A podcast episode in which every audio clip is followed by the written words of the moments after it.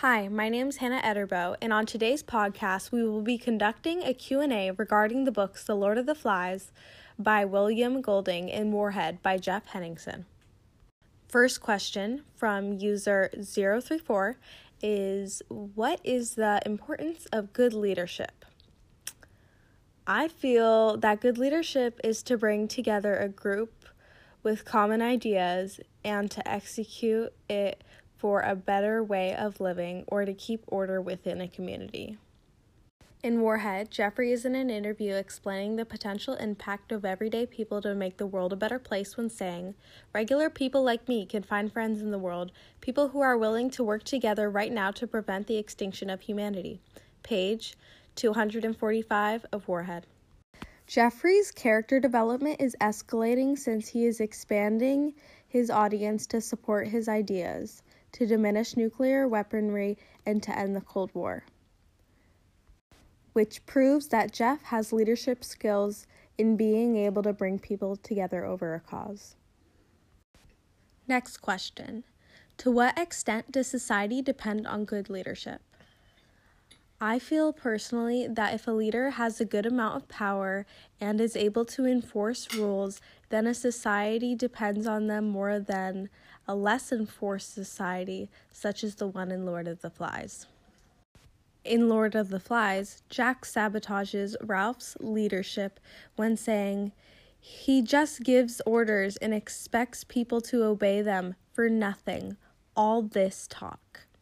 This reminded people that they weren't any repercussions for going to a more nonchalant tribe, since there weren't any punishments or reinforcements, the boys no longer relied on Ralph's good leadership. Another interesting idea that relates to reliance on an orderly leader coincides with the amount of benefit and personal gain one gets from depending on that leader. I feel that in Warhead, the societies were more dependent on their country because they have a sense of pride in both the US and Russia. This pride makes people more susceptible to suggestion. I also think that society depends on good leadership further for the purpose of protection under a social contract. The third question is To what extent does a society depend on its individual allegiance and commitment to its rules? I feel that a society is built off of a community's sense of allegiance. In Lord of the Flies, the boys are able to switch tribes because they only work with each other in order to stay alive, lacking a sense of identification with their community. In Warhead, I feel that there is a greater sense of nationalism leading to greater allegiance. A sense of allegiance and pride in a community lowers a person's desire to break rules because of their pride in common and attempts not breaking peace or dishonoring the area. Because the society's rules are more enforced in Warhead as opposed to the Lord of the Flies, leaders don't need to worry as heavily as Ralph might worry about rule breaking. Next question from Jennifer Brandon, who asks How does our individual integrity play into the question of individual responsibility?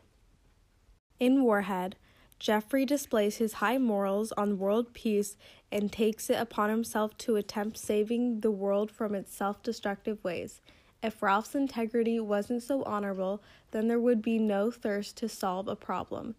That is how integrity can affect individuals' sense of responsibility. In Lord of the Flies, Jack's lack of integrity plays into his lack of responsibility. Because Jack has poor judgment when it comes to his morals, he demonstrates low sense of responsibility when ordering his tribe to beat up people he didn't like, as well as stealing from another tribe for personal gain. Proving that a person's individual integrity affects their individual responsibility.